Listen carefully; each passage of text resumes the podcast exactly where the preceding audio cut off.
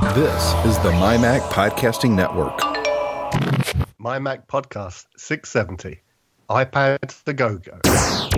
You're listening to the G Men on the MyMac.com podcast.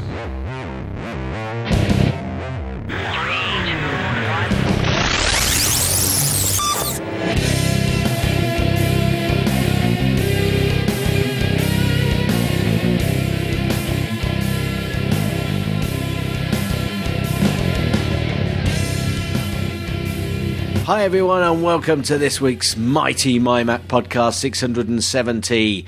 Yes, iPad's a go go, hmm, or iPad a go go. I don't really know. We'll find out in the middle section. Anyway, I've got to say that this week, Carl, Carl is standing in again because, well, the Searle is still away, but we've also got a fox. Not a cheeky Leicester fox, but a Mr. Alex Fox. Welcome, guys. Welcome, one and all. How are you both? One of Very you, well, one you. of one of you, Much one of you, one of you start. I did start. And you, Alex, how are you? I'm doing very well, thank you. Thanks for inviting me on. It's been, I think it's been over a year since I even plugged a microphone in. So let's hope I can remember how to speak. D- that would be good. D- do you ever speak to any family or friends? No, no, that's the point. Unless there's a microphone and normally a camera in front of me, I, I don't speak. It's, if I'm not being paid for it, I don't do it. Oh, right. Well, that's fair enough. Okay. Well, do you Which get? is kind of funny. Kind of funny because he turns up at the pub like that with a microphone and earphones well. It's really, really, really odd. Does he have to lift the microphone to his head before he speaks to you? Then he turns to you. Yeah, you yeah. ask, Alex, Yeah. would you like some peanuts? He turns to you and he brings the mic to his head. He says, "Yes, please, Carl. That'd be lovely." The only problem is there's no mute button in the pub. But, you know. Sorry, Alex. That's quite okay. Just turning my microphone off now. Backing up and going to bed. Okay, so our our building work is getting close to completion, and this week I made sure that the kitchen had a few electrical points on the top of the cupboard, so I can place my Airport Express and link a set of audio engine speakers to them. Yes, yes. Uh, I t- then Mrs. G can use her remote control, link up to my Mac Mini, which has got the media center on it, and play music to a heart's content. Is that, or is that not forward thinking? Look at that. That's stunning. Well done, sir. I, I, I mean, must admit, and this isn't sexist at all, but if I suggested that to my wife, she'd just look at me with a sideways glance and go, uh, the stereo do me fine, thank you. well, I've taken her through the process because I've I have plugged a little Airport Express in. I put a little Bluetooth um, connected, um, wired connected speaker to it, and showed her how to do it. And she looked at me and went, yeah, "I can live with that. I can live with that." So uh, uh, it'll be me that's using it more than anything, or saying it. Just press the remote, click there, choose your music, press play, and she'll still say, "Where's the radio?" Yeah, thanks for that. Um, everybody, I'm afraid I didn't spot the hum on last week's podcast until I was editing, so I have to apologise. However, um, I think I'm going to apologise front of uh, front of show this time because I seem to have um, a bit of hum as, again this week, and it's coming through Skype, so I can't do anything about it. I'll see if I can adjust it in. Uh, um, in post, but um, knowing my skills with uh, GarageBand, I doubt I'll be able to do much, but I'll try. Um, I hope last week's hum didn't spoil the podcast too much for you, um, but I'm sure that you enjoyed listening to Carl. And Carl, you've got a piece, you, you've got a bit in here. Tell tell us, go on, speak to us. Well, I've, you know, my week I've been enjoying 4K content, mainly from Netflix, Amazon Video, and YouTube, because I went and bought. I'm not sure if I mentioned it on this show, but an Nvidia Shield, which is a small little box. It's about 180 quid, and you can play games and all kinds of stuff on it. Hopefully, you know, because recently I went and bought a 4K amp as well to go with my 4K app, uh, normal TV, and I'm hoping a certain fruit-based company next month will also come out of a 4K box, so I can have access to all the iTunes movies I've been buying for the last few years as well. We, didn't we have a bit of a? Was it you and I had this conversation, or did I have a conversation with Guy the week earlier about um, being that uh, somebody in the UK spotted that um, iTunes had got a 4K version of a movie that they'd downloaded, and then they took that off. Yeah. And, and I think I asked the question whether uh, a hack could actually make the current Apple TV 4K compatible.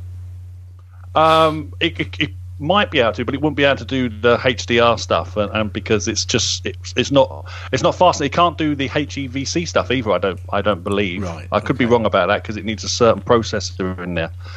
Um, time will tell, I guess. Time all- will tell. comes down. But unless you got what they- but unless you got a 4K TV, there's really little point, is there? Yeah, absolutely. It doesn't show up. I mean, people say, "Oh, you got to get a certain distance away from it." And notice a difference. I call poppy poppycock on that because I, I can spot the difference. Um, yeah, it's, it looks wonderful. Everything looks wonderful when it streams through, especially strangely enough, YouTube. Some of the videos on YouTube from nature specialists and stuff like this is stunning. Oh, is that what you call those videos? Is it? Yeah, that's right, my lord. Officer, it's a nature video. yeah, be quiet. Alex, what's been going on in your Mac world this week?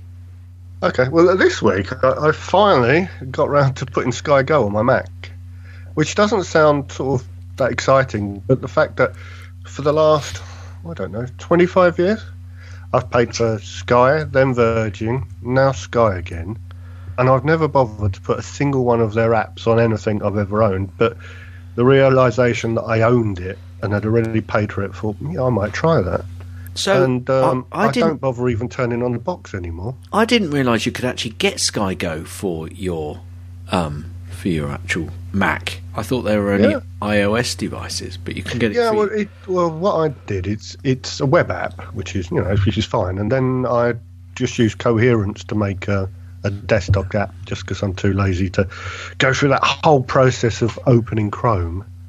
Um, but there's well, what I've actually done is Sky Go. What right?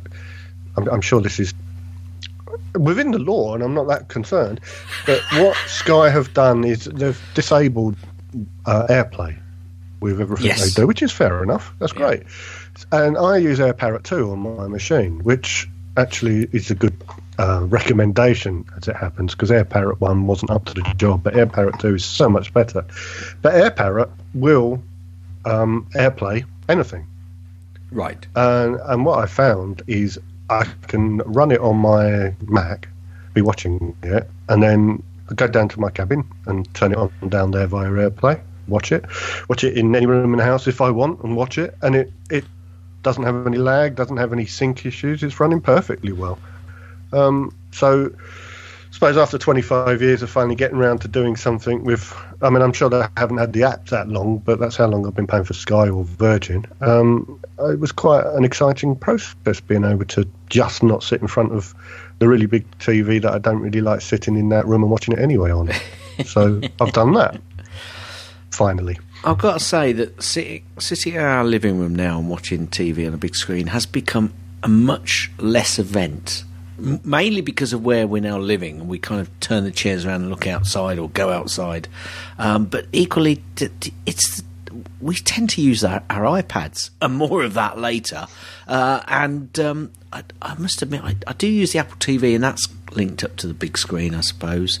But uh, we do watch less and less on the main on the main screen because there's there's so many other ways of watching it and, and streaming it these days, isn't there? Exactly.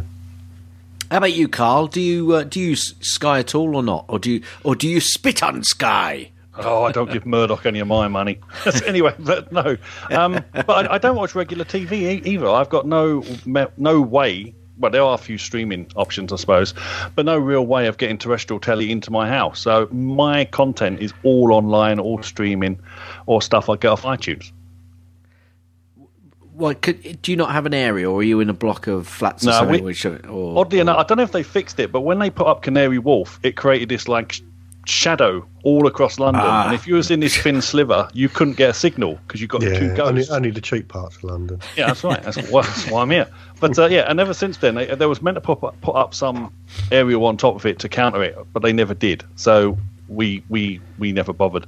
But uh, no, I, we, I don't pay for Virgin anymore or anything like that, really. So um, cool. yeah, Right, okay. Well, if you'd like to go over to the mighty MyMac recent articles, Carl, if you'd like to start us off, because I know that you were really, really keen on doing this one, and um, we'll take it from there. Okay. Uh, Deezer is better than Spotify, yes or no, by Nemo Mimo. I like that. I just like the sound of that. Anyway, two music streaming services compared, each at $10 per month for unlimited listening and downloading. Family plans are available. Most comments refer to the iPad and iPhone apps. Uh, go over to the website and take a, a slightly more in depth view of a Nemo memo. Nemo, Nemo. It sounds like an ambulance. Nemo, Nemo, Nemo, Nemo. Sounds like an ambulance with Tourette's. Don't start swearing. Um, No. bloody isn't a word, isn't a swear word. No, it bloody isn't. Anyway, I'm going to get told off for that now, aren't I? That's that's the Vicar of Dibley. If anybody's wanting to know why I suddenly jumped in with that, um, it's not my Tourette's kicking in. Um, Alex, would you like to, would you like to I take the next do. one? Unfade photo scanner iOS app review. Warren Sklar. Oh, he did. He, he didn't do it, did he, Carl? He didn't No do it. He idea. do Uh, he has didn't no do idea. it. He's no idea. Carry on. Carry on, I would. Alex. I'll do some silly voice later if that gets no, me out no, of trouble. no. it- Well, you could. Yeah, that might get you out of trouble. Yeah. Unfade is an iPhone app that converts your non-digital photos into digital. I tested, which I didn't. Someone else Oh, I'm sorry. I, I, that's now my hands up. That was my fault. I didn't adjust it. My fault, everyone. Alex, Warren Sklar what? tested the paid version for this review. The paid version is six dollars ninety nine and adds features such as unlimited scanning, added filters, woo, iCloud sync, and the ability to name and date photos. The free version works in the what did it say? Indefinitely. I can't read that. Anyway, Definitely. In it. is that what it says? Because it. Okay, Go for in- indefinitely. go for without indefinitely. features. Yeah. It's a very blurry part that bit. Sorry. Clean your screen. Why did Why did you say boo added filters? Uh, you know, it, it as a, somebody that may have taken the odd photo in my life, it took me 10 years of real badgering to go onto Instagram because Instagram was just take a good picture and ruin it. Right. And um, I finally went onto Instagram and people seem to have stopped ruining every picture with filters. And I just looked at that went, oh dear, someone else wants to ruin good pictures with filters, do they? okay. Okay. So, is there no reason why somebody should be able to actually change the photograph that they took with a filter for their own um, for their own There is- fulfillment? There's every reason for your own fulfillment to put filters on things. But I think the problem is over the years, it, it was like um, watching people that went, didn't go to chef school and someone said you need a little bit of seasoning. and then they poured a whole pot of salt on everything they cooked. And that's what was happening. Good analogy. Good analogy. I like it. Okay. So go over and read Warren's review. But if you ever use the filters and you're not a professional, then you, Alex is going to have words with you. Okay. Thanks very much. uh, Essential Apple Podcast 53 of Rain, Pain, Welsh Valleys, and Old Wi Fi routers. OMG, both host together at the same time. Some mistake, surely. But of course, that much luck can't last, and Mark has to bail out halfway through. Never mind. Luckily, they have a guest, Suffolk Pete, from the Suffolk Mac user group. That's handy. Um, to help us trample all over the tech news and stories that caught their attention during the week. Yeah. Okay. Next one. Free Geeky Ladies. Mac Maintenance with Tom Schmidt. Schmidt. I think.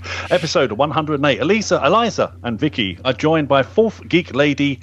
What? Fourth lady Tom Schmidt to talk about Mac maintenance. Yeah, he's become an honorary lady on that show, Ah, it makes Right. sense. Thomasina. Don't you get it? And Alex, if you'd like to finish them off this week. I'll try to. NuForce BE2 Bluetooth in here headphones review. Oh, here we go. I'm going to get in trouble again. Let's just say Sam Negri and hope you don't all tell me off.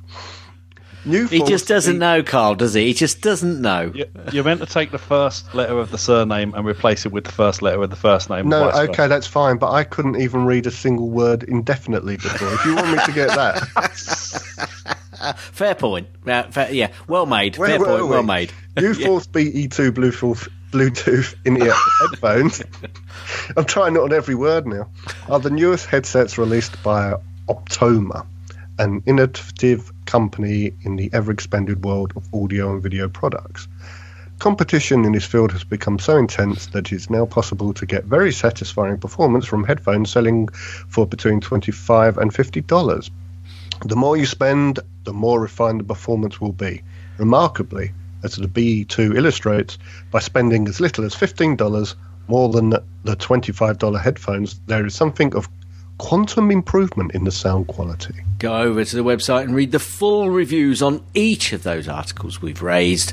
And, um, you know, next week, Guy will take it in pains, I'm sure, to start reversing the letters on the names as we read them.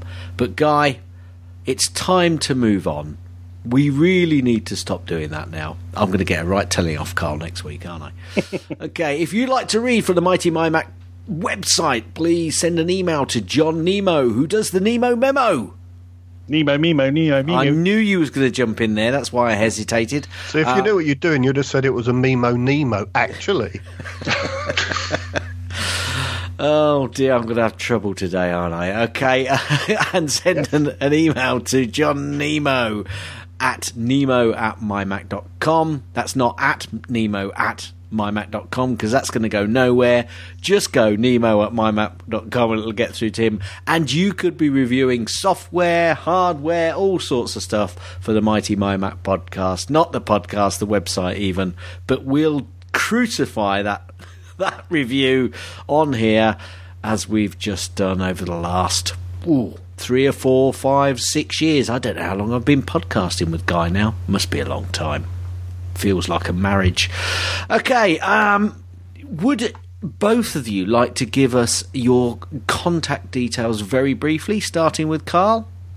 Oh, you can hold me on Twitter at Claw0101 or over on the Mac and Forth or Here and There show.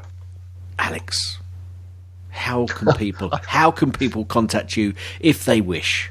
I really do think my uh, Twitter handle is very British View, but I'm not sure I didn't change it.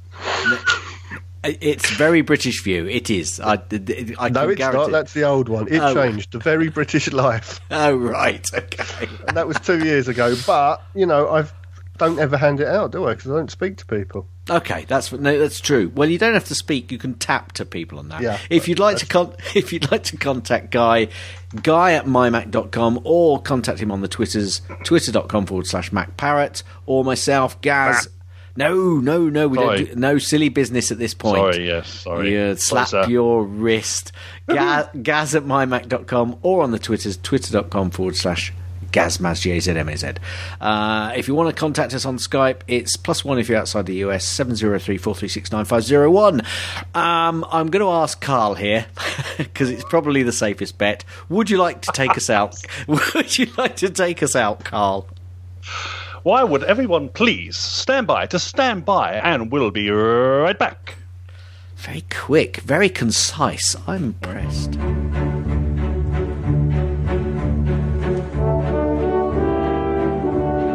Yeah, I think just a straight ad, don't you? Yeah. Like what? What would we say? Like Tech Fan Podcast or Are you are you interested in technology and gadgets? uh huh. Do you um, want to listen to two guys who know technology and gadgets? Are we claiming to be those guys? Yes. well, there, there we go. Are we claiming to be that be those guys? You be the judge. Tech Fan Podcast. No, that'll work. Let's Yeah? use that as an ad. Okay.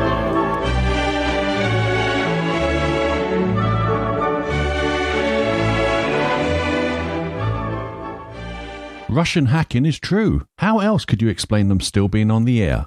The G Men on the MyMac podcast. Hi, everyone, and welcome to the second section of the mighty My Mac podcast 670. It's almost a round number, that is. Anyway, I thought that I would like to talk about iPads. Guy and myself have actually had the discussion about iPads on topic for many, many shows. But we've never really got round of it because we've had so much other important stuff to talk about. yeah, yeah. Um, Carl's laughing there because he knows what I'm on about. But anyway, there was a, there was a link that struck me several months ago, and it said basically, or it was talking about the iPad has an install base of over 300 million. Now, the article is a few months old, and since this um, was released, Apple have had a better quarter than the final quarter that was showing on this particular article. But it's still got a far larger audience than that of the Mac, which is somewhere between 100 and 150 million. Um, whereas the iPad uh, acquired this audience in about seven years, the Mac took almost 33 years to get to the uh, 100 to 150 million base. Now, there are a few guesses in the article about what this means, um, but I think, put simply, this means they've got a massive audience with the device. However, there's one point that I'd like to know, which I don't think we'll ever know, is just how many of those iPads, and probably how many of those Macs are still in use. Because obviously, uh, a users or sold um, devices of 150 million, not all of those Macs are still going to be in use. But I've got to say, I think as a percentage, the iPad, the older iPads, there's a much higher percentage of the older iPads probably still in use rather than the old Macs. But that's something we can come on to, and I can ask the question of the guys a little bit later. Now, although he's not here, Guy had actually put a, uh, a note in about this particular article some time ago. And he said that this reminds me of all the talk about the drop in sales year on year between the iPhone 6 and the 6S, people waiting for device X. Uh, and the reason he's saying this is if you go over to this particular article, there's there's very much a increase in sales, drop in sales, increase in sales, drop in sales, probably down to each new release, release, release, release. um, and he, he's talking about uh, people waiting for the device X and to rush out and buy one. Uh, and then they're happy with it, and then they hold on to it until there's a reasonable reason to upgrade. But he does say this is Guy, by the way, that iPads are not iPhones. Yes, very clever, insightful yeah. Oh, guy. I'm glad I'll I came on here. I'll tell you what. That if if if you're listening, Guy, I you had to be here. You had to be here. I did not adjust that that sentence as you wrote it. Anyway, now there was another one which talked about the difference between the iPad Pro and the and the standard iPad and which particular version is right for you. Now this is quite a good article, so I'll put the um, the link into the show notes, and if you want to go over. But again, I think things are moving on because we've now got the the 12.9 inch iPad Pro, and you know what? It's all about budget. Anyway, Guy had another. Sorry, go on, Carl. Well, I was going to say the article you're just talking about was comparing the then current 9.7 Yes, yes. iPad. Of course, be- since then they've released the second generation Correct. of of both of those devices. So Yeah, that's why I wasn't dwelling on the um, the article too much, but you jumped in and sorry, well done it. no, but that no, it's a fair point. Well made. It's a fair point. Well made. Um, and of course, the problem with these articles, everyone, is they never get updated. You have to look for new articles, and I couldn't be bothered. Anyway, guy, guy, I'm only being honest. I'm only being honest. Anyway, Guy said about this unless you need to use the Apple Pencil and the slightly more shiny screen, I would recommend the newer iPad over the 9, 9.7 inch iPad Pro. If I was in the market, though he would get the 12.9 inch iPad Pro. But there again, guy is six foot five, I think he is, and probably got Midget. big ha- He's got big hands. Yeah, all right, all right. We're all midgets compared to you, Mister Carl. Um, anyway, I think that the upcoming iOS 11 is going to make the iPad range I've written here um, a force to contend with when it comes to laptops. Um, so, do we think that the iPad is a true contender uh, versus a laptop replacement, or is it still just a complementary device? So I'm going to jump in and ask you two guys that question. Um, I'm going to jump into ask Carl first whether he uses it uh, as a complementary device, whether he uses it as a main machine, or whether he thinks that people could generally use the iPad as a uh, a PC, air quotes going on here, um, or whether it uh, is something a force to contend with moving forward. Well, I, way, way I look at it is, is, see me personally. I use my iPad every every day when I'm looking for new stories for my show. For example, I put them all together. I send them all off to my Insta uh, Instapocket account, so they all store up there. Then I move them across to Apple Notes, and then I get all the notes ready and share it with all the guys. And then after I've done a show, I use my iPad and a, an app- application called Ferrite to actually edit the entire show, so I can lay lay back on my bed, just using my finger to move all the audio tracks around, and it's a joy.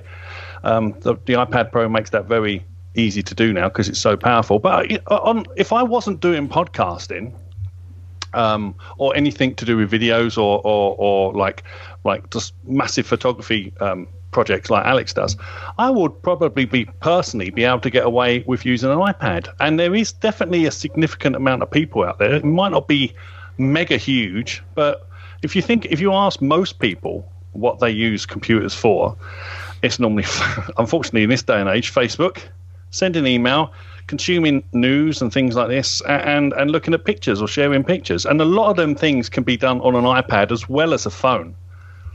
But it's only once you start going into more complex tasks like huge spreadsheets or huge documents, although actually writing on your iPad is quite nice if you've got an external keyboard.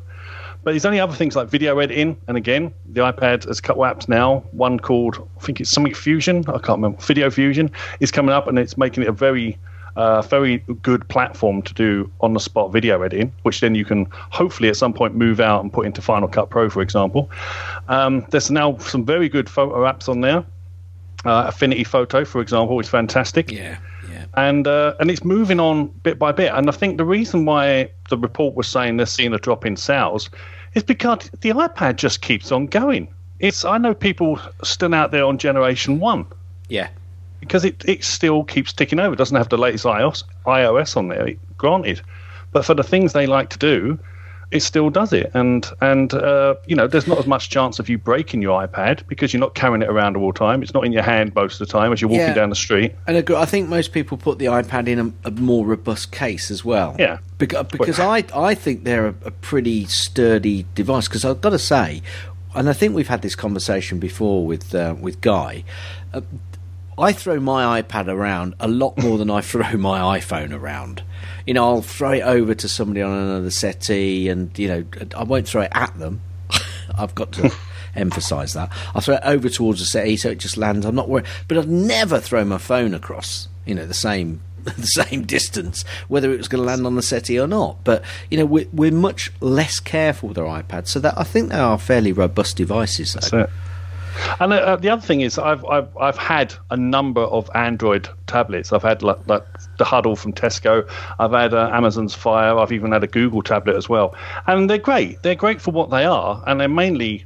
I usually I mainly use them for pure consumption devices like reading, watching video, and stuff like this.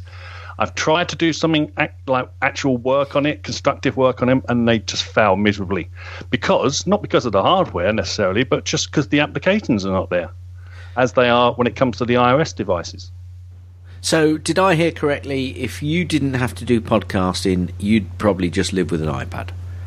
I would I would have a lot more money in my pocket. Let's put it this way: if I didn't have to do podcasting or choose to do podcasting. Yes, yes, cool. Okay, Alex, what do you think? Is is any of that ring true to you? Have you got a different perspective? Have you seen different use cases? Would you never touch an iPad with a barge pole for your to- for your photography, or is it something which has crossed your mind? Give us give us your thoughts. Right. Okay. The the the simple thing is, I mean, I I've bought iPads. I own iPads. I even charged one up about a month ago because I realised I hadn't plugged it in for nearly a year. Um, I have on my desk. I have a pile of tablets because I like small ones, and like Carl, I like. Oh, there's a Windows tablet. I haven't had one of those, so I buy one, play with it, never charge it again. I have literally got a pile with the Kindle on top because that's the only not the Kindle. It's the Kindle, the Kindle Paperwhite, whatever is on top because it's the only one I ever use. Um, and they they look nice in a pile. The thing is with all of these things, you say case use. Um, like for instance, my case use is I've got an office at home. There is always a Mac and it's always on, twenty four hours a day. So for me, it's just as easy to come in here and send an email, sit at a comfortable chair, do everything I've got to do here. Not a problem. Uh, the iPad was just I was in Apple, was bored, so I just bought one. That was when it started. If I am sitting on a chair and I can't be bothered to go into the room with the iMac and I get an email, I'll answer it on my phone or I'll read it on my phone. It the iPad it's complementary only as in um, it's like a step between my phone to then my um MacBook Pros, then to my iPad. I thought it would sit somewhere in the middle because of the complementary nature of, of the app. Right, for instance, you sent me a show doc earlier. I opened it up on my phone and read it uh, just to get an idea what it was when you sent it earlier. When I wanted to go through it properly, I opened it up on the Mac and read it properly, then went to all the links properly, etc. So I think, you know, the sort of question does it does it replace you know a laptop or a computer? Yes, it will do for a certain amount of people, but only because of what they use the the computer for mm-hmm. can quite easily be done on an iPad. Now, if I didn't have a home office and I had to go into I don't know a bedroom and turn on a computer and sit down and all the paraphernalia that goes with reorganizing your life to make an effort, I might do things on the iPad. But to be honest, it takes me longer to go and find out the last place somebody threw it, go and find it, charge it, then use it, than it does to walk in and turn on an already turned on machine. They are they are wonderful machines. They're a wonderful invention, but they aren't a replacement. They're um they're a complementary thing. Now, if what it offers you is all you need in life from a computer, then that's great. But there's nothing that jump between my phone, uh, a laptop, or the Mac. I mean, I've got to be honest. I have three MacBook Pros, and my very, very most expensive one. Well, it's actually no. It's now the most, second most expensive because I bought another one for one of my kids. But my second most expensive one, I watch Netflix on it because it's easier than putting my glasses on when I'm in bed and that cost me two and a half thousand pounds. It's just, it's just case. And now, if if I can do it on my phone, office wise, I do it on my phone. My next step is always to go to the iMac. Um, but there'll be loads of people. I mean, I personally, there's very little that I couldn't do on my phone that I would ever want to do on a an iPad Okay, so because of I don't use it for that facility. No, so I think you're you're, you're the sort of case where you're a professional who uses Macs in a professional way, a truly Exactly. professional way. Yeah. And I think that people who are in that scenario probably may or may not u- utilize an iPad as an accessory to their day-to-day workings in using. Yeah, I mean, I can find reasons to use it, but to be honest, you know, I only did that when I was trying to excuse the amount of money I paid for it to the wife.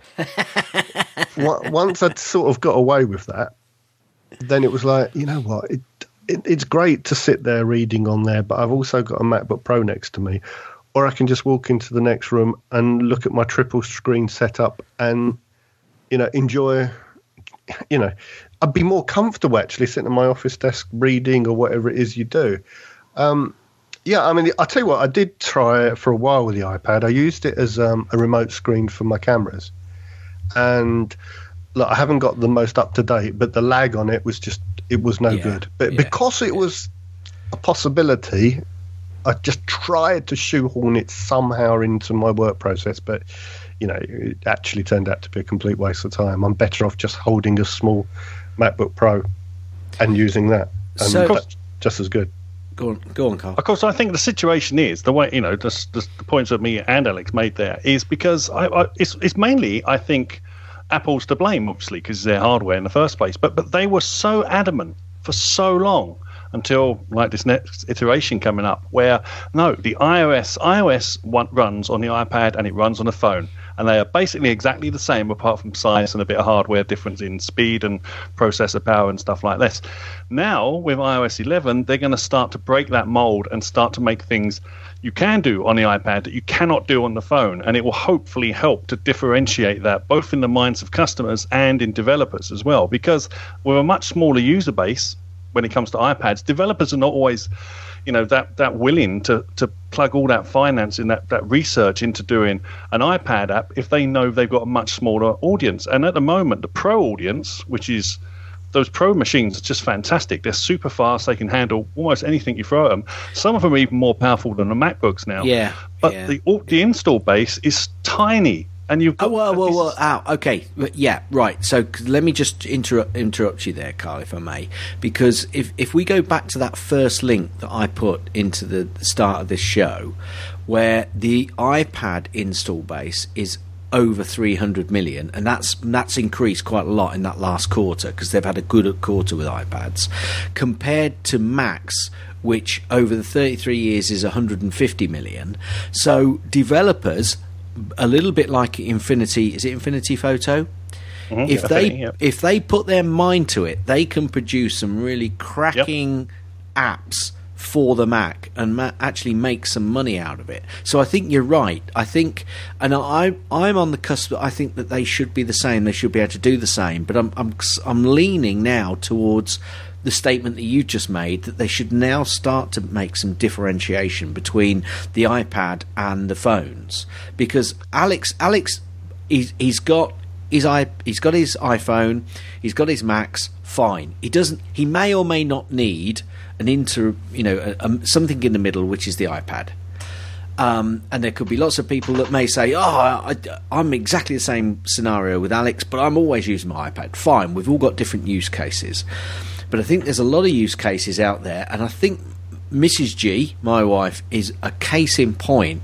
Is she rarely now, rarely uses the iMac that I've got. I'm the one that's normally sat in front of it, messing about with the photos, which she then looks on the iPad. You know, all of the adjustments I, I'm doing. Now, I don't. Alex, I do very little in the way of of color adjustment and any of that. What I'm doing is cropping and changing some of that stuff. All right, just before. Yeah, that's fine. I mean, you, don't have to, you, you don't have to excuse my, my idiosyncrasies.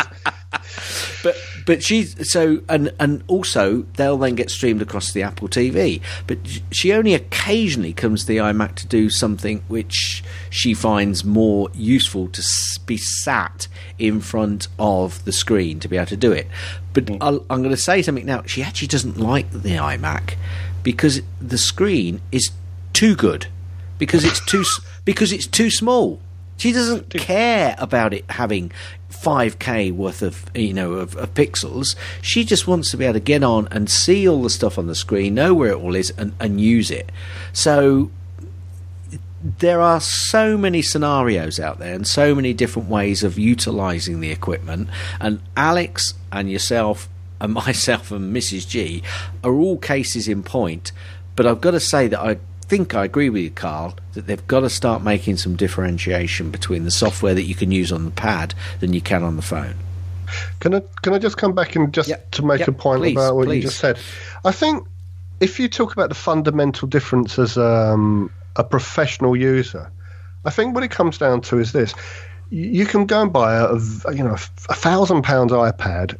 And it will do some amazing things, right? But the way it's written, and because of the input device, be it your finger, a pen, a keyboard, or whatever it happens to be, they've rewritten it in a way that for you know for the right reasons that, that is designed amateur first okay now that is perfectly viable and i completely understand but it's the same way as you know you can take a lovely picture on an iphone but it's still not going to be as good as a Yeah. a professional hopefully not as good as i can say as a professional using a professional camera now the software that you use affinity and the rest of it it is wonderful but what they have done they have they have built it in a way to be um, iOS compliant, which is you know a drag on here to change this, or a, you know you move this around to change the highlight or the contrast or whatever it happens to be.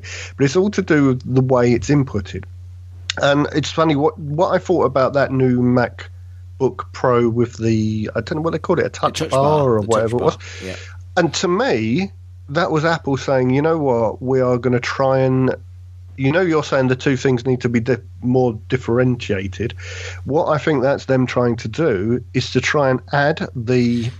I don't. I don't want to use the word amateurism it's a negative because it's not. But we want to be able to use the the touch feel, Right. the use a slider, see what happens. Oh, that's just about right in to my eye version of doing things to the hardware, and that's what they try to do. So they've tried to sort of get the two things to have a similar um, method, if you like. So, and but the trouble is, when you come to it from the professional end, what you're doing, editing wise, is is point and click, right? It is filters, it is this, that, and the other. And look, I'm, I play. There is nothing wrong at all in doing that, but it is, if you like, dumbing down the level. But for mm. most people, and I, I completely accept that, that level is not only perfectly suitable, it's going to give them the opportunity to create something they would never be able to create because of why the hell do they, one, want to pay for, or two, spend the last 20 years like I do learning Photoshop? Because every time something else new comes out, I have to relearn it. Now, after all that time in Photoshop, I probably know 5%. Well, no, I probably know 10%, and 5% of it I know really well.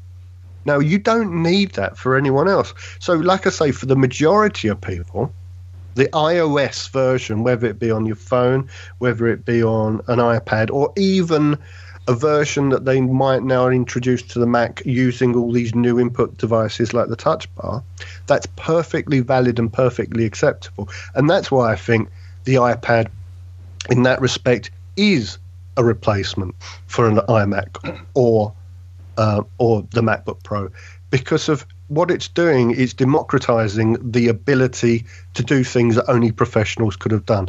Now, I hope that I'm still slightly better at editing at editing than someone that's using Affinity Pro on the iPad. And that's only a hope. I'm not saying that I am. But I also think it's a good thing that people should have the opportunity to be able to create marvelous and wonderful things using these new input things where it's almost like um, you know, slide it, see what you get, because it's definitely better than auto filters, etc., etc. And so I do believe it's a wonderful thing. It's just for me, it's a step back, but for a lot of people, it's actually a massive advancement in what they're actually being able to have the opportunity to produce. So in that respect, it's a wonderful thing. I think I I would have said I would totally agreed with you a few months ago, Alex. But I think if you experience a brand new iPad Pro, or yeah, definitely a Pro actually, with that new Affinity, and you actually spend some time getting to learn all the all the hidden things hidden. It's not as obvious as most apps. There's a lot of hidden technology behind pull-out bits and stuff like this. It's a hmm. bit confusing actually. You, this this is why in, within the app itself they've had to include videos and how you do Sure. various things. But I, I reckon because I, I know you haven't had got an iPad Pro and I know you haven't tried Affinity, you should tr- give this application a go, and I think it will open your eyes to what is possible. And I- it also it also shines a light on why, although although Adobe has ported over uh, Lightroom to for example to the iPad, it's hindered it in a, a way. But if they ever come up and do Photoshop for iPad Pro, that was also like Affinity has basically thrown a gauntlet down to them and said, "Well, there you go, it can be done. We are we we are not Photoshop, but we did this, and it's a very good application as well as well as their their Mac application is fantastic as well, and it's a one-off purchase, which a lot of people enjoy Yeah. rather than the subscription. But uh, yeah, they they have definitely taken the pro market on board with this. And there's stuff in there. If you're a pro, you'll be able to find and sort out and improve your photos. And if you're an amateur, then one button click will also fix it Yeah, as well. sure. But that is that's the beauty of the new iPad Pro range because what they've actually done, they've put in the the the power in Yeah. the machine to accommodate this. And also the pen. The pen is actually a. I used to work on, or I still do occasionally, but Wacom tablets. And sometimes the pen as an input device is far superior to anything else. Mm. Now I can see where they're going, but it's still it, it's it's almost like two worlds colliding. It's getting to the point now you've got to decide whether you're you're if you like if you're lifting your game or you're compromising your game. But there is a very, very strong middle ground there, which didn't exist until recently. Yeah, definitely. Excellent. I, I think that um, that there, Carl is right in the change that Apple is doing. But I wanted to comment, go back to your the touch bar as well, Alex, because I, I saw it slightly differently, and we're we're we're all, you know, open to our own opinions, and they're they are very often wrong, especially mine. But but I I what I Yeah, did your, your wife told me that. yeah, what, what what I deemed Apple were trying to do was to actually bring some of the benefit of some of the processes that have got with the touch capability from the iOS ecosphere onto the um, the MacBooks because I've got a touchscreen Windows machine and I hate it. I do not use it at all. I've tried it, I and as soon as I see other people messing about with it and fiddling about with it, I think just use your mouse, and it winds me up no end. And I think that's, and I think that Apple also see that that actually touching up to the screen. Some of it is really natural to touch the screen and do mm. stuff on your screen rather than actually go down to your mouse or your keyboard. But they have not implemented the process well at all. Now, it may get better. It may get better. So, you know, if it does, great. But at this point in time, it's awful. And what I thought Apple were trying to do was bring some of that functionality to that touch bar but I, I equally see where your thoughts are in that they're possibly trying to do something slightly different. Yeah, but I mean, it's bringing two worlds together. What, to be honest, the compromise for me is a much, much better, a much more uh, delicate and um, oh, I don't know what the word is, a precise touchpad.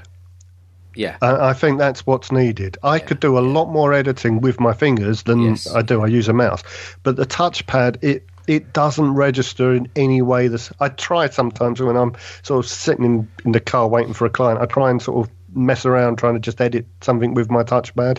Not a chance. It's it's a nightmare. But There's- something along those lines, something. It's not just the size. It's just not. It's not precise enough to do anything with, other than move a cursor around, a cursor around in blocks, if you like. but um, that's the actual next for me. That's the next stage of bringing the two things together properly. eye scanning, see where your eyeballs are. Well, Stephen Hawking's been doing it for years. yeah, absolutely. Actually, I'm a bit concerned about the touch. I know you don't want to talk about the touch bar because it's about iPads, but No, I was a bit no, concerned well, when they it's- brought out new iMacs and there's no touch bar on these external keyboards, or even on the new wired one they bought, uh, the the bigger one they brought out. And I'm thinking, well, that's kind of tough because if you're going to pull it in the, the MacBook Pro range, Yeah. it should be a, a, to make it successful and worth people developing for it. It needs to be across as many devices as possible, and and for them to already be admitting it from new products is a bit of a worry. Is that a, is that a security issue? Because they don't want to bring one in until it's got a fingerprint reader. Possibly, but there there could be. I mean, I don't know. It depends how madly obsessive Apple is about transferring that that token, because all it has to be is a yes or a no token. All the security enclave could be in the keyboard, I think, technically, um, uh, but then it just passes a yep, he's okay, or no, it's not him. Okay, because remembering you don't actually need the visual feedback of that thing. You know, you could have the visual feedback actually on the bottom of the screen. You just need the thing that measures your finger. Yeah, but like I say, I just I just found it concerning that they brought out new products since introducing it, and, and none of them have got the new. Well, touch. don't forget they brought out the Mac Pro two years ago, which they've actually had to admit didn't really work the way they supposed to. So maybe they're just going, do you know what? Let's hold our horses here and not make another major, major error. They do. They have made the wrong footing from that time to time. I know some people like to forget that, but it's true. Apple make a wrong foot, a wrong turn. Well, Never. the thing is, the thing is, if they make a wrong foot, it's quite obvious to everyone. But Yeah, yeah. if like some other small company like makes a, like one PC that doesn't what like work, Mi- what like Microsoft? yeah, I mean they it's just to like, with expectation, isn't it? Yes. And that's all it is. yeah, Yeah. true. Well, they've got that to carry. Well, in a few weeks' time, everyone's going to be everyone's seen what Samsung's produced, and they went, okay, yeah, that's nice. Now, what are you doing? And that's you know, Hoisted by your own petard. but I'm glad. I bet they're glad of it. Yeah, they're not doing too bad off the back of it. Let's let's admit that. So uh, yeah, excellent. Well, I think that uh, that turned out into a super iPad conversation. Um, thank you for your input, guys. I think um, I think we're going to take us out, or I'm going to take us out, uh, so we can jump into the third break. Um, but before I go, if you've got a view on uh, the iPad and where you think it's going, where you think it'll be, how you use it, then obviously contact the show and um, and tell us all about it. And use the Skype number. Yes, that will be coming up in a few minutes' time. Anyway, stand by, just stand by, and we'll be right back. Yes, we will.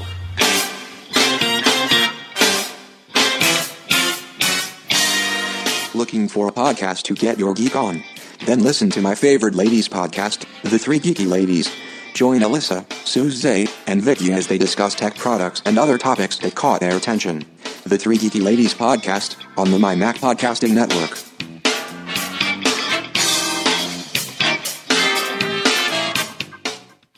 The only Apple podcast that spells xylophone with a Z. The G Men on the My Mac podcast. Hi, everyone, and welcome to the final section of the mighty My Mac Podcast 670. Yes, it is mighty because we've got three, well, one, one enormous person on the podcast today and two normal sized people, I think. I, I can't say that, can I? I can't say normal size. Because You can't say anything that's nowadays. Like, that's like heightist, isn't it? Yes, it is actually. I Why Can't we just pick on it. Carl's intellect instead? No. Hey, hey, Actually, you can, Alex. And, and to point that out, I'm nodding my head. hit it. Gaz's tips. Mostly clean. Gaz's tips. Mostly clean. Gaz's tips. It's time for Gaz's tip. I was ready. I was ready. Okay, this tip is headlighted Save text snippets for quick reuse or reuse. Um, I snatched this from Macworld. I don't care admitting it. Um, but here's a neat trick for those who work with words on their Macs. Now, I found this and I thought, uh, you know, this can be quite useful. I've tried it a couple of times. I don't know quite where I'm going to use it, but it is quite a good little tip. So if you highlight text in an application and click and drag that text to a folder or to the desktop, the text is turned into a file. These files are called text clippings and they will take their file name from the first few words of the excerpt that you've copied and moved. If there's any formatting applied to the text, it will be saved also. There's an excellent way, th- this is an excellent way of filing away anything that you've had to edit out of a document but want to keep for other purposes. Uh, and this would have been really, really useful for me the other day because I had to send a load of emails out. And those emails, I can't send a block load out, and I do it for East Midlands referees. And I had to send the same piece of text time and time again, but I had to do it within um, the web um, uh, email client that I use. I don't have this particular email client uh, on my uh, Outlook, or not my Outlook, but my uh, mail client on my Mac. So if I'd copied this and if I'd seen this tip before that, I could have copied this tip, put it onto my um, desktop, and then just dragged it in. So basically, all you have to then do is uh, to view the contents of the clipping is just double click it and select it, or hit the space to bring it up in click Quick Look. Excuse me. Now it does say that you can't edit the file, which I have tried to do, and they're correct. But if you want to reinsert the text into a document, you just click and drag the clippings file on top of the program window after positioning the cursor where you'd like it to be inserted. Once reinserted in this way, the text clippings file won't be deleted, so you can use the clippings again and again and again, just as I wanted to do the other day. Um, so you can use it as in the documents as many times as you wish. So I pinched that tip from Macworld. I think it's a great little tip. I'd never come across it before. Give it a go, see if it's useful to you. I shall be using it in the future. And guess what, Carl? What's that, sir? Hit it. That's the end of Gaz's tips. That's the end of Gaz's tips. That's the end of Gaz's tips. Is that the uh, the end of the tip? Will you let me finish? Gaz's tips. I, I did nod my head. I know. I was. I was doing it silently. I knew that that Alex was nodding his head because he was Oh, I- thinking I actually he was, was. nodding his head, thinking that's a really good tip. Well, you know what? I, on. I only I did know about that, but purely accidentally. About a month ago, I was doing sort of what you were doing, and I was trying to edit something. Yeah. And I went to drag and drop, and I just missed the page I was dropping it on, and it ended up on the desktop. and so I opened it, wondering what this new file was that I'd accidentally created, and I was like, "Well, that's like having an infinite amount of Word clipboards." Yes. And it was just like, And what? "Wow, did, why didn't I know about that? And Because that is so useful." It is because I tell you what, if if somebody's saying, "Well, why don't you just copy the text and then paste it in?" If you have to make a few copies of different pieces of information into different areas, then this is a brilliant way of having those three different clip-ins and then being able to drop them into the different sections. But why Huzzah! You don't necessarily want to make the new document. No, It's like a no. highlighter. Yeah, yeah. You could be going through a lovely long document, and instead of highlighting, you could just drag them, drop them onto your desktop, Yeah. and then create a new document afterwards. You don't need to be copy and pasting or leaving it in a clipboard. It's brilliantly simple. Yes, and I only is. found out completely accidentally because I'm inept. Well, I found out about it because I had to go searching for Gaz's tips. but I actually, I actually thought I was the only one that didn't know that, so I no, was no, never no, going to no, mention no, to no, no, no. There's there's never a stupid question, Alex, ever in any Loads business. stupid answers. There, there can be stupid, stupid answers, yeah. Anyway, um, my pick is actually Mac DVD Ripper Pro. Mm. That's because I have to copy lots of DVDs that I made of my family whilst on holiday, so I can. Or use you're in them. America and it doesn't matter anyway. fair, fair use in America. Just we don't believe in that in this country. No, I don't, and I don't. I believe that that's true, and we shouldn't have fair use for doing things like this.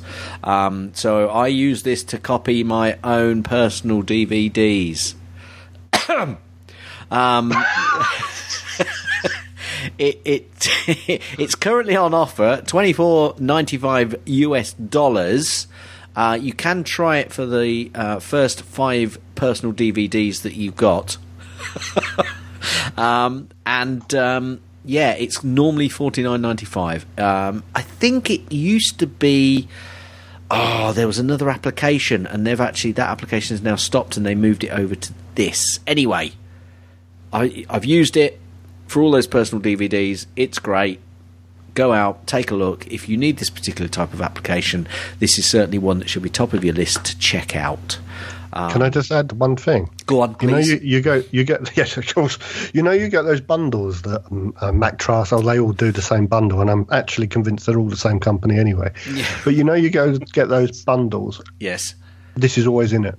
Is it? Yeah, yeah, Yeah. Normally, most of the time, this is definitely in like MacPaw or whatever it's called. I'm not sure. Yeah, there's hundreds of them, and they all come out on the same day, and I'm pretty sure. If you can company. find one of those bundles, yeah, exactly. it might save you even more money.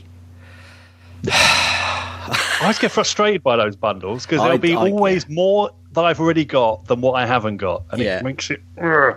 Yeah. Well, they are great. It's like I used uh, Rapid Weaver, and it's cheaper for me to wait for the bundle to come out for the new Rapid Weaver than to upgrade the old one. so I always get Rapid Weaver for sort of twenty dollars, including nine other things, or I can do the upgrade for thirty-five dollars. And I go, you know what? I'll wait.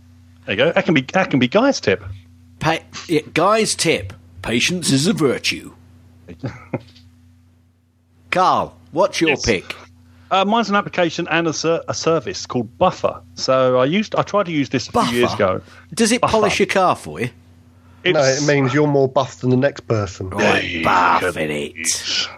Now, all it is is a, s- it's a service and an app. So, if you're into social media, if you've got a lot of social media presence, i.e., different Twitter accounts, different. I uh, never Facebook- get presents from my social media friends. Don't you? You? You're not blackmailing them enough then. Ah, right, that's the trick. That's what it is.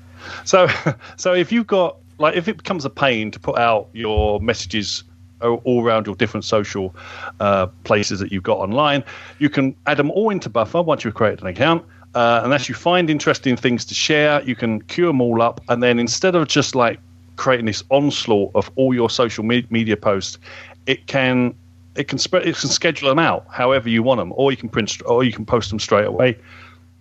But what I found it good for is, so when I finish the show, obviously, and you have to push out to all your social media where the show's if show's up, show's available, go and grab it quickly as soon as possible, please. Now instead of having to go to all these different places all at once, I can just go to one site, type in my message, press post, and it goes everywhere, and uh, and it's fantastic. If you've got a lot of social media points of core, it's really helpful for you. Uh, it's free to start off with, but if you want to go up and add more accounts, you have to get the awesome level, which is ten dollars a month, I think. The awesome level. Is that what they Yeah. call it? Is it? The Yep. awesome. Bit sad, I but there want, you the, go. s- I want the someone else do it for me level.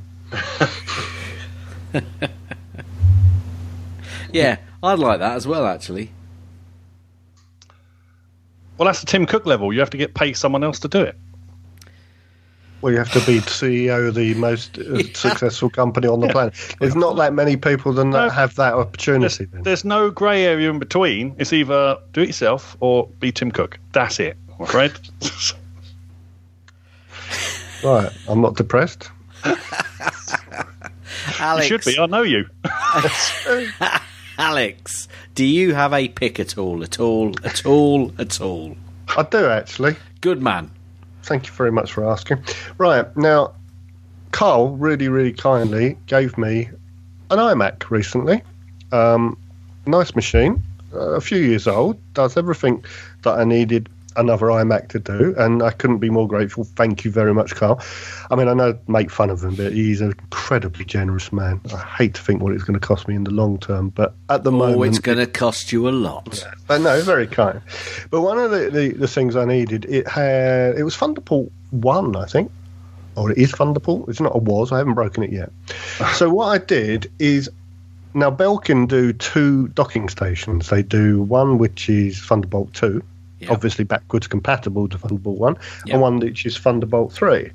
Now the reason I wanted that is because it then adds full speed USB three to the old iMac, as well as um, uh, extra audio jacks, um, more FireWire jack. I think it's FireWire. Anyway, but what it does, and uh, Thunderbolt jacks. And what it's enabled me to do with this machine, not only has it added USB 3, which has saved me a fortune on storage, because I can now buy more reasonably priced USB 3 backup drives because I back up an awful lot of stuff. Um, I mean, I can go Thunderbolt, like go Raid and all that, but you're talking, you're, you're into thousands of pounds before you start. And what I tend to do is I have a drive. I mean, I've got an eight terabyte drive recently for like 110 pounds or something. That won't take an awful long time to fill up.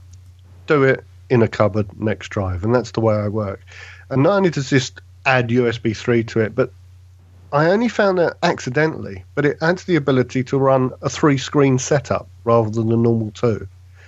Because of it's an external Thunderbolt thing, once you've got the output from the Mac, so you've got the Mac and your one extendable extended screen on either Thunderbolt or is it HDMI. Um, yeah, no, it's called DisplayPort or something. It looks exactly the same as oh Thunderbolt. yeah, yeah, yeah, yeah, yeah, yeah. but because this finger's got two outputs, and obviously you've got one to input, you can then put another screen off of this.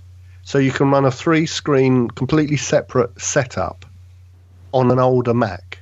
Yeah, so and so so the none port- of them, none of your so- screens need to be Thunderbolt screens, which is the beauty. Yeah, so the, Um, Because with the old one, with the newer That's Macs, true, that's true. You That's- have to yes, have Thunderbolt yeah, screens yeah. to run three screens. With this box, um, in fact, I mean, I'm running it on the third screen is I don't even know what it was, what it is, DVI or something, but it's it's um it's a converter out of this box onto a cable into another screen, and so it's given me a three screen setup plus USB three plus you know various other ports that maybe I would use, I won't use. Now it's not cheap. I I mean Amazon are doing the uh, the Thunderbolt two version for 100 and well it's 150 pounds. Uh, I think the USB uh, the Thunderbolt three version is might be 250 pounds. But what it what it gives you back for an older Mac and the usability for an older machine, which let's face it, as long as you've got SSD and enough RAM in it, you're talking about a quad core machine and it will basically do nearly anything you could throw at it anyway. You for 150 odd pounds, you have turned an older machine, which the only thing that lets it down is its input and output speeds. Yes. You've now turned that into something very, very, very usable with a triple display screen for 150 pounds, and it might be the best 150 pounds I've spent in an awful long time. because we've got to say that the even though it's the Thunderbolt one or two, those are still pretty fast speeds. so yeah, I mean you're dead- Thunderbolt One, I think it's 10, 10 whatever it is, 10 Mm. yeah gigs, gigahertz. yeah, something, yeah. And then it goes 10, 20, 40, I Yeah. think. But I mean, it, it, Thunderbolt 1 is still faster than USB 3. yeah, yeah. So, you know, it, it gives you that, and it also brings vastly brings down the cost of all the other peripherals that you want to plug into it.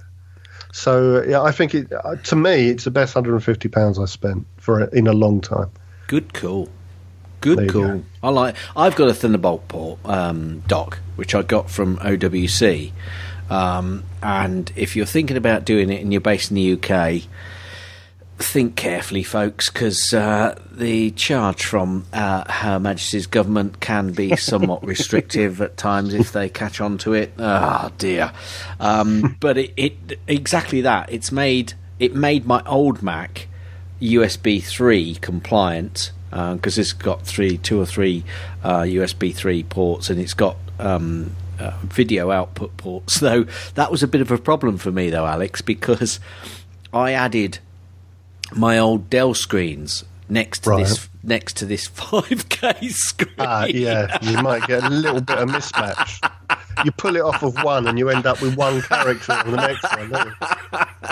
Yeah, and uh, equally looking at the two screens, it just it was hard work. So I I I stopped that. But if I get a, a high definition screen in the future, I'll be able to still use this. Well, the, the thing for me, I work on the middle screen, as in, say, Photoshop. Mm-hmm. On my right hand screen, I normally have Bridge or whatever it is Yeah. with all the images in the stacks. But I need the third screen because I've got emails coming in all day. I've got various things Yeah, happening that I yeah. need to run office wise.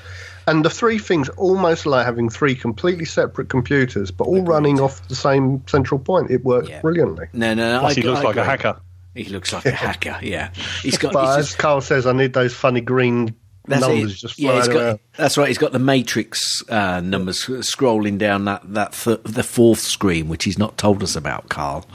Yeah. We can airplay on top of that, but I think that might be slightly excessive. Excellent pick. I like it. I like it a lot. Go over and see if you can actually find that in your local country. But if you're in the UK, 150 quid sounds pretty good. If you want to update an old Thunderbolt 1 um, machine that you've got and start seeing the speeds of USB 3. Excellent, folks. Well, that's been absolutely superb. There has been a bit of feedback on Facebook with reference to um, the fact that Guy wasn't on last week and he's not going to be on this week. Um, but it it was quite funny for me. But I don't think anybody else will find it that funny. But there you go. No What? guy. th- th- There's no guy, no guy two, and then followed by the return of the guy. Ah. Personally, I think that's the return of the no guy guy. Four no show shows shows. Anyway, that that was pretty much it on social media this week. Uh, guys, would you like to give your contact details again one more time? This is the last time. I'll never ever ask you again until you're on the next time. Um, Carl. Where can people find you, listen to you, shoot you, whatever? I don't care. Where can where can they do it? Uh, you can get hold of me on Twitter at Claw0101. Uh, Like I say, you can get hold of the Mac and Forth show or here and there available on the, any podcatcher you wish to look at.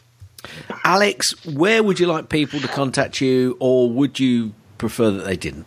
Yeah, the anonymity. Anyone but the anyone but the police or someone that knows about Mac Ripper Pro or whatever it was. um, yeah, please, if you feel that you need to. Um, very British life, and I really would be very obliged if you did. I like people. Really? No. Let's get the truth out there. Um, okay, so if you want to contact Guy, send an email. Because if you want to receive, An email from Guy. and obviously because you do that, Guy's the one.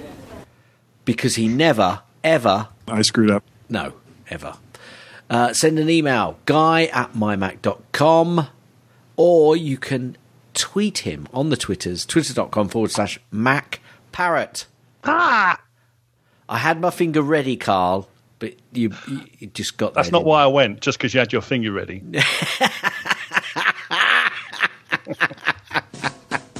If you'd like to contact me, you can send an email to Gaz, G A Z. Zed. Z. Z. Sorry. Car, I was away from the mic. I was away Z- from the mic. Car, Z cars. Cars. G A Z. Z cars. No, just say cars. G A Z Cards. at mymac.com. He's got it, folks. By George, he's got it. Um, you can also tweet me, twitter.com forward slash Gazmaz, G A Z, Cards. at M A Z. Fans. or send an email to both Guy and myself on the Twitters. Not an email, it's a tweet. Um, Twitter.com forward slash Guy and Gaz. G Y A N D G A Z. Buses. You're upset now, aren't you? You can also send an email to feedback at mymac.com. That's F W E D B A C K at mymac.com. Send us a note over Skype. Go on, do it. Because actually, it costs um, Guy money. And he said, Carlin, It costs, it costs Guy money if you actually use this number. Please do it. Please, go on. If you were the CEO of Apple, it really wouldn't matter. well, we're not, so we want to bankrupt him. All right, it's plus one seven zero three four three six nine five zero one. No, don't bankrupt him really, because he's he's the one that normally does all the editing of the show, and I've got to do it this week. Plus one seven zero three four three six nine five zero one. Guys, thank you very, very much for coming on the show. I think it's been a cracker. I know that there's hiss in the background if you can hear it. Um, sorry about that, folks. I'll try and do my best to uh, get rid of it, but I've got a feeling that I might not as well. Um, well, that's it. So I think, Carl and Alex, that we're good enough as a team, that we're smart enough. And you know, doggone it, people like us. Mm-hmm. I would do the silly language, but there doesn't appear to be one this week. so instead, I'll just say, end. Very good. It's like you've been here before. Thanks for downloading and listening to the MyMac Podcast. You can also hear other great podcasts on the MyMac Podcasting Network, like the Tech Fan Podcast, Three Geeky Ladies, Geekiest Show Ever, the Let's Talk Podcasts, Essential Apple Podcast, and the Club PlayStation and Club Nintendo Podcasts.